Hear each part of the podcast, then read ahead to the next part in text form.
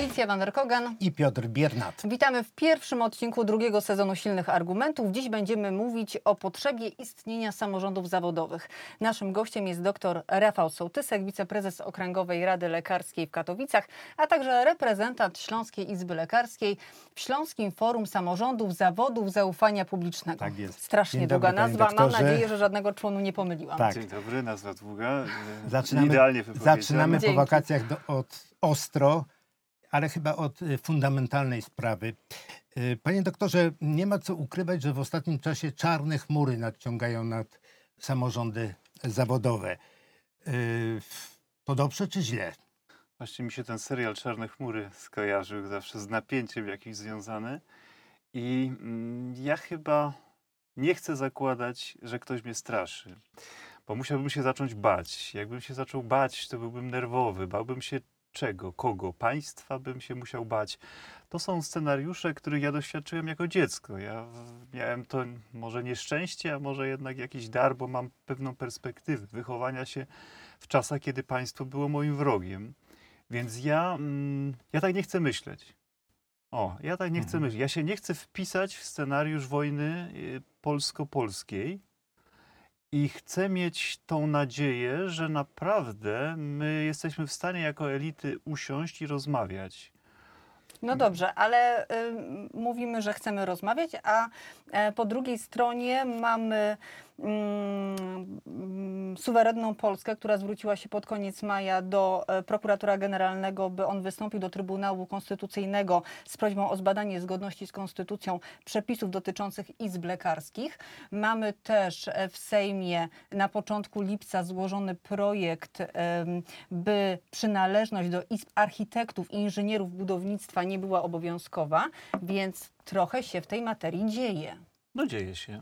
No i, i, i dlaczego mam się bać? Ja wierzę w demokrację i tak sobie troszkę wyobrażam e, jako ten kraj, nie chcę patetycznie, żeby to zabrzmiało, ale jaki okręt zwrócony w dobrą stronę. I nawet jeśli się trochę podzieje, no to na jak długo się podzieje? Czyli według pana doktorze to jest raczej takie straszenie, czy też budowanie takiego napięcia. E, Wprawdzie Naczelna Izba Lekarska ostatnio pokazała swój pazur, e, przyczyniając się trochę do dymisji ministra zdrowia, ale może to tym bardziej władza obecnie, obecnie rządząca was nie lubi, tym obawia się was e, i chce ograniczyć waszą samo, e, samorządność. Nie To jest w ogóle tak? py pytanie o, o demokrację, bo my dotykamy takiej kwestii struktury tego państwa. Ja myślę, że w państwie demokratycznym obecność opozycji, obecność kogoś, z kim ja się mogę sp- spierać, wymieniać poglądy, to jest dar. To jest założenie demokracji. Jeżeli państwo poszłoby w, w kierunku centralizacji, no to my przestaniemy być państwem tak, jak ja to rozumiem, demokratycznym. Ale to wróćmy do meritum. Doktorze, czy Pana zdaniem e, przynależność do izb lekarskich e, powinna być obligatoryjna? powinna być obligatoryjna. Dlaczego? I myślę, że to jest naturalne, że musimy się zrzeszać, że musimy mieć silną organizację, która nas reprezentuje, m, po to, żebyśmy pełnili swoje funkcje. A przypominam, że podstawową funkcją jest interes społeczny. Czyli demontowanie organizacji, które mają dbać o interes społeczny, to jest no, kuriozalne. I nie wierzę, żeby taki proces mógł nastąpić na trwale. Dlatego mówię o tym, że mogą być jakieś fluktuacje. Gdzieś tam na Węgrzech ktoś kogoś rozwiąże. No właśnie, a gdyby się zdało, zdarzyło tak jak na Węgrzech, to kto straciłby te najbardziej? Gdyby na Węgrzech e, choćby nawet czasowo ograniczono obowiązek e, przynależności Ale do na izb. Węgrzech to się stało i od 1 marca przynależność do Węgierskiej Izby Lekarskiej Nie jest obowiązkowa. nie jest obowiązkowa. I co się tam wydarzyło? Było e, 40 tysięcy lekarzy, e, którzy przynależeli z końcem lutego do izb lekarskich. Po zniesieniu tego obowiązku lekarze mieli e, wystosować stosowną deklarację, czy dalej chcą być członkiem izby, czy nie. I 33 tysiące taką deklarację Należy. złożyło, prawda? Czy taki scenariusz byłby możliwy u nas? Czy rzeczywiście lekarze e, w momencie, kiedy e, byłaby sposobność nienależenia do izby lekarskiej, e, chcieliby do niej powrócić? Tak myślę. Tak myślę, bo myślę, że to są proste takie mechanizmy. My generalnie nie szanujemy rzeczy, które mamy na co dzień. I że przywykliśmy do pewnej wolności, do pewnej demokracji. I gdy któregoś dnia, jak w tym kawale o kompocie, takie dziecko nie mówi, bo kompot zawsze był i tego kompotu nie ma, to nagle wszyscy powiedzieli, wow, coś jest nie tak. I wtedy by mm, obudzili się może bardziej, może bardziej zaangażowali, ale dążyliby do tego, żeby się zrzeszyć i bardziej mm, aktywnie brali udział w tej działalności. Czyli myślę, że pewien dobrobyt i pewien spokój, taki, który teraz osiągnęliśmy, mm, sprawia, że my czasem zapominamy, że wolność jest nam zadana, a nie dana. To jest to stare hasło. To chyba pan doktorze nie czytał, będąc takim optymistą, nie czytał tych wpisów w internecie, które pojawiły się od stycznia po podwyżkach y, składek, gdzie lekarze deklarowali wręcz, y, że nie chcą należeć obligatoryjnie do y, samorządu. Kto by na tym stracił najbardziej, gdyby tak się stało? To znowu żartem pani, pan, tak, społeczeństwo. Ta cała struktura, którą my, jako nie tylko lekarze, ale zawody zaufania publicznego budujemy, to my jako inteligencja odpowiadamy za ten wielki, potężny trzon działania państwa. Bo musi być ta decentralizacja, bo nie może urzędnik orzekać o stali na moście albo o polityce zdrowotnej, bo on się tego na tym po prostu nie zna. Dlatego część tych kompetencji musi być przekazana w ręce ekspertów. Więc kto straci? Polska straci na tym. Dlatego ja nie wierzę. Pewnie, że jak mówię, pewne zawirowania mogą być, ale nie wierzę, żeby centralizowanie władzy dało efekt w postaci prawidłowego rozwoju tego kraju. To może mieć lokalne znaczenie w jakichś tam zawirowaniach politycznych, wyborach czy innych, ale na dłuższą metę tak nie będzie. No, No to dla przeciętnego Kowalskiego, z czym to się wiąże, jeśli rzeczywiście izby zostałyby rozwiązane? Powiedzmy, doktorze, że przedsmak tej centralizacji mieliśmy już za ministra Nie- Niedzielskiego. No z czym to się wiąże? Ze spadkiem zaufania do państwa. Tylko taki przeciętny Kowalski musi sobie z tego zdać sprawę, a wcześniej czy później sobie sprawę zda. I tu jest tylko kwestia wcześniej czy później. Bo ja jadąc po moście wierzę, że ta stal, która została tam użyta jest obliczona przez inżyniera, który jest zrzeszony, a nie przez y, urzędnika, który uległ pewnym wpływom, żeby zaoszczędzić na tym 2 miliony. Bardzo proste, banalne. No musi być ta kontrola. No właśnie, bo ja idąc do lekarza chcę wiedzieć, że przyjmuje mnie doktor, który skończył studia, jest odpowiednio wyedukowany, otrzymał prawo wykonywania zawodu, kształci się nadal. Em, I tutaj chodzi o moje bezpieczeństwo jako pacjenta. Czy ja dobrze rozumiem? Właśnie do tego zmierzam, że to jest kluczowe. Pacjent nie zna się, czy to pacjent w medycynie, ale jakby no, każdy z tych zawodów zaufania publicznego zajmuje się inną, inną dziedziną. Nie zna się na szczegółach. Oceni kulturę zachowania, oceni, czy przychodnia była ładna, ale tylko my wiemy, czy ta usługa medyczna jest właściwie sprawowana. Tylko my wiemy, czy leki powinny być w tej aptece, czy suplementy powinny zalewać e, półki apteczne bo my się na tym znamy i służymy państwu tą wiedzą. Dlatego właśnie jesteśmy gwarantem bezpieczeństwa obywatela. Ale proszę zobaczyć, y, podczas krótkich, bo krótkich, ale wcale nie tak krótkich rządów zresztą ministra Nie- Niedzielskiego, y, który dążył do centralizacji. On przecież nie był ani lekarzem, ani nawet politykiem specjalnie nie był. y, Nie protestowaliście za bardzo, nie, y, nie krzyczeliście przeciwko jego tendencjom właśnie do centralizacji, do takiego zurzędniczenia zawodu lekarza. No właśnie, my, y, chyba istotą elit jest to, że oni nie palą opon i nie krzyczą głośno. No może faktycznie to nie jest spektakularne, ale na pewno wcześniej czy później e, jakiś opór, gdyby takie działania się pojawiły, musielibyśmy zastosować. No, nie można się zgadzać na działania nieetyczne, na działania, które szkodzą człowiekowi. My mówimy przecież o zawodach zaufania publicznego, o wolności człowieka w przypadku prawników, tak? To kogo może pozbawić wolności, o zdrowiu w przypadku lekarzy. To są absolutne jakieś pryncypia, podstawy.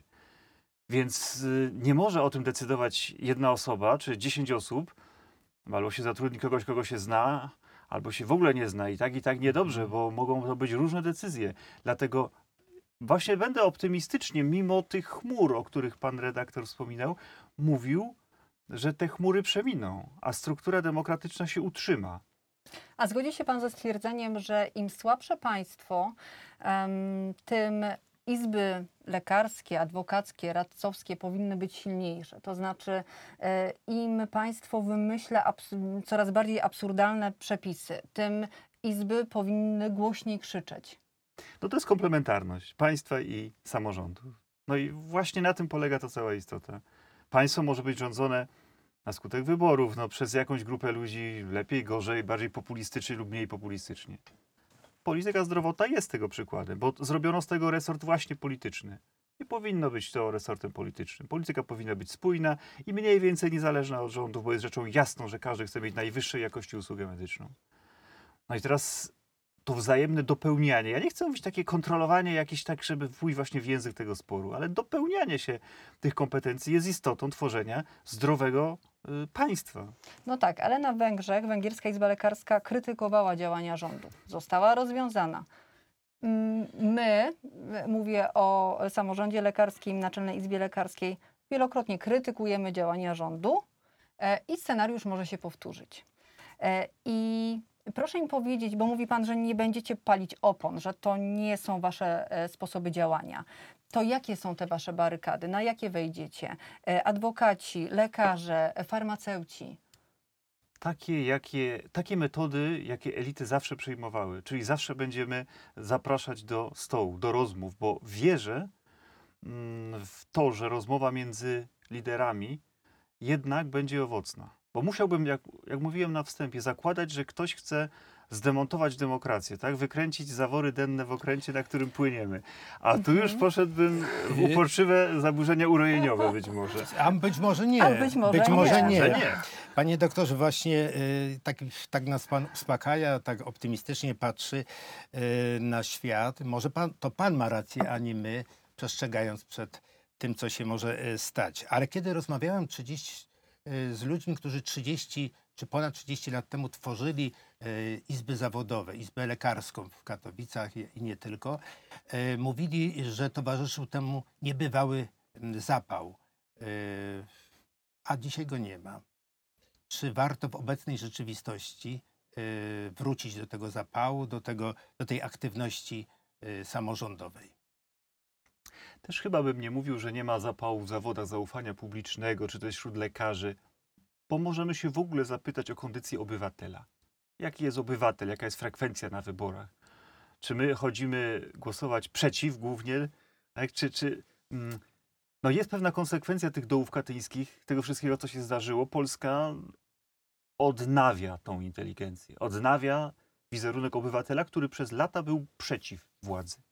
My się troszeczkę musimy nauczyć tej właśnie samorządności, tego, że to my rządzimy tym naszym kawałeczkiem świata.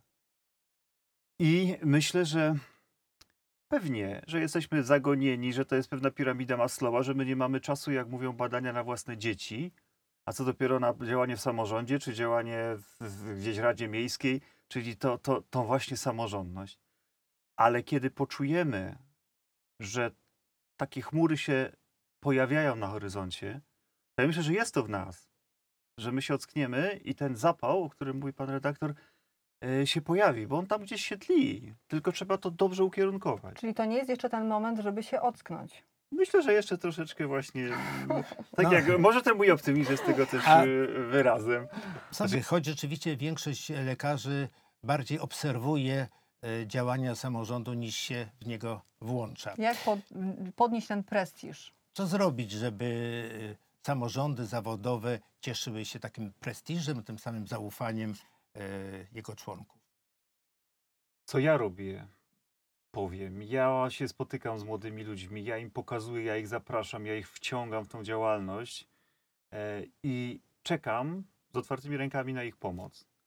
Śląska Izba jest przykładem, gdzie takie dobre rzeczy się dzieją. U nas jest ta warstwa doświadczonych ludzi, już starszych, i jest grupa młodych ludzi.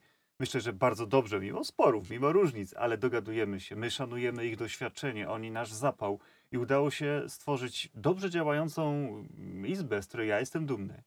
I myślę, że taki kierunek właśnie zaangażowania tych ludzi, powiedzenia chodź przyjdź, chodź zastąp mnie, czekam na ciebie, to jest dobry kierunek. A proszę powiedzieć, jak wielu kolegów z Pana dyżurki wchodzi na stronę internetową Śląskiej Izby Lekarskiej i chce się dowiedzieć, co się w tej izbie dzieje i z czego mogą skorzystać? Moi wszyscy. Pana wszyscy. Tak jest. I to jest moja... Bo pilnuje pan tego. Pilnuję. rozumiem, tak? A czy ja nie muszę ich pilnować? To są ludzie światli, to są ludzie zaangażowani. Ja tylko troszeczkę dmuchnąłem w ich żagle i myślę, że te Mhm. okręty mnie dogonią, przegonią i na to Dobrze czekam. by było mieć takich liderów i takich animatorów y, w wielu innych placówkach medycznych, No. żeby, y, żeby po prostu lekarze nie spali i nie czekali, aż pojawi się kryzys, tylko już, już byli aktywni. Taką funkcję powinni podjąć e, delegaci na okręgowy zjazd lekarski chociażby. Tak to widzę. Myśli pan, że podobne nastroje są w innych y, samorządach zawodowych? Wierzę w to. Wierzę w to, ale samorządy też muszą sobie same odpowiedzieć na pytania e, o, o to, po co istnieją. Myślę, że niektóre z nich mm, są słabsze, bo mają niewielką ilość reprezentantów. Myślę, że niektóre ulegają takiej presji, no zróbmy coś, nie wiem, zróbmy spotkanie, zróbmy koncert, zróbmy... To jest działalność dodatkowa. Przede wszystkim ustalmy tą hierarchię, gdzie my jesteśmy, bo my jesteśmy między jakimiś decydentami i między naszymi członkami. I to my będziemy tworzyli etos naszych zawodów. I wydaje mi się, że gdy samorządy zrozumieją dokładnie swoją rolę i będą odważnie szły w taką właśnie stronę, to też ich członkowie docenią, że ten prestiż zawodu jest tworzony przez samorząd. I Śląskie Forum Samorządów Zawodów Zaufania Publicznego działa już od kilku lat. Państwo się spotykacie, z jakimi problemami borykają się też inne samorządy? O czym rozmawiacie? ostatnim problemem jest właśnie centralizacja. Być czy nie być? No, już mo- możemy budować domy jak kto chce. Podobno sam w to nie znam dokładnie tego zagadnienia, ale właśnie ja wierzę, że ten człowiek, który jest po drugiej stronie stołu i który reprezentuje inżynierów, mówi mi, no to jest nie, nie w porządku, to jest niepokojące. I ja wtedy się czuję no, mocno zagrożony jako, jako obywatel tego kraju, że gdzieś tam to prawo pozwala no, na, na niejasne według mnie, e, raczej sądząc z tego, co on mówi, procedury na przykład budowlane. Bo za tak chwilę to dalej, i tak będzie dalej. niebezpieczne, tak? A za chwilę, jeśli studenci mm, z medycyny, ci, którzy nauki pobierają e, na uczelniach Prywatnych. prywatnych, tak, e, wejdą na ten rynek pracy, czy to też może być niebezpieczne dla pacjentów? No i tutaj pójdę właśnie ostrzej. Powiem, że zawsze będę stał na stanowisku dbania o e, prestiż, o godność, o kwalifikacje zawodowe. I jeżeli się nie mylę, a jest taka tendencja, żeby produkować lekarzy, to będę zawsze mówił mocno nie. I nigdy nie zagłosuję za tym, żeby lekarz nie mówiący po polsku, o niejasnym doświadczeniu zawodowym, był w Polsce uznany za lekarza. Jego tabliczka, mówiąc kolokwialnie, zawisła w jakiejś miejscowości. Bo ci ludzie nie mają żadnych możliwości sprawdzenia jego kwalifikacji. I to my, samorząd zawodowy, sprawdzimy te kwalifikacje. Bo to jest teraz ogromna Tak. rola I tu, samorządów, y, prawda? Jestem gotowy do, do, do bycia w mocnej opozycji, ale wierzę, że takiej mocnej, bo to przecież jest jasne, że nie możemy y, rozdawać dyplomów lekarskich. Y, I tu moje mocne nie musi To wybrzmieć. powiedzmy, jest w interesie nie tylko lekarzy i, i korporacji lekarskiej, ale przede wszystkim pacjentów. To jest clue, dlatego wracam do tej, jaka jest rola. Konstytucyjnie my się mamy zajmować zwiększeniem właśnie y, bezpieczeństwa obywatela. To nie jest taka grupa ludzi, którzy grają na siebie. To jest grupa ludzi, która bardzo racjonalnie kontroluje właśnie politykę, czy zdrowotną, czy jakieś prawo budowlane, czy inne sprawy. My naprawdę jesteśmy zawodami zaufania publicznego i można by się mocno skupić nad tym słowem zaufanie i tłumaczyć, że takie coś istnieje, bo generalnie jest kryzys wartości. Generalnie jest moda na opluwanie wszystkich i wszędzie. A ja będę starał się budować właśnie obraz ludzi godnych zaufania. To tego zaufania wzajemnego chyba powinniśmy sobie życzyć i miejmy nadzieję, że optymizm doktora nam się udzieli. Będzie to puenta. E, i, Czego niech, życzę? I niech to będzie radosna puenta naszego dzisiejszego spotkania. Naszym gościem był dr Rafał Sołtysek. Dziękujemy bardzo. Dziękuję bardzo za zaproszenie.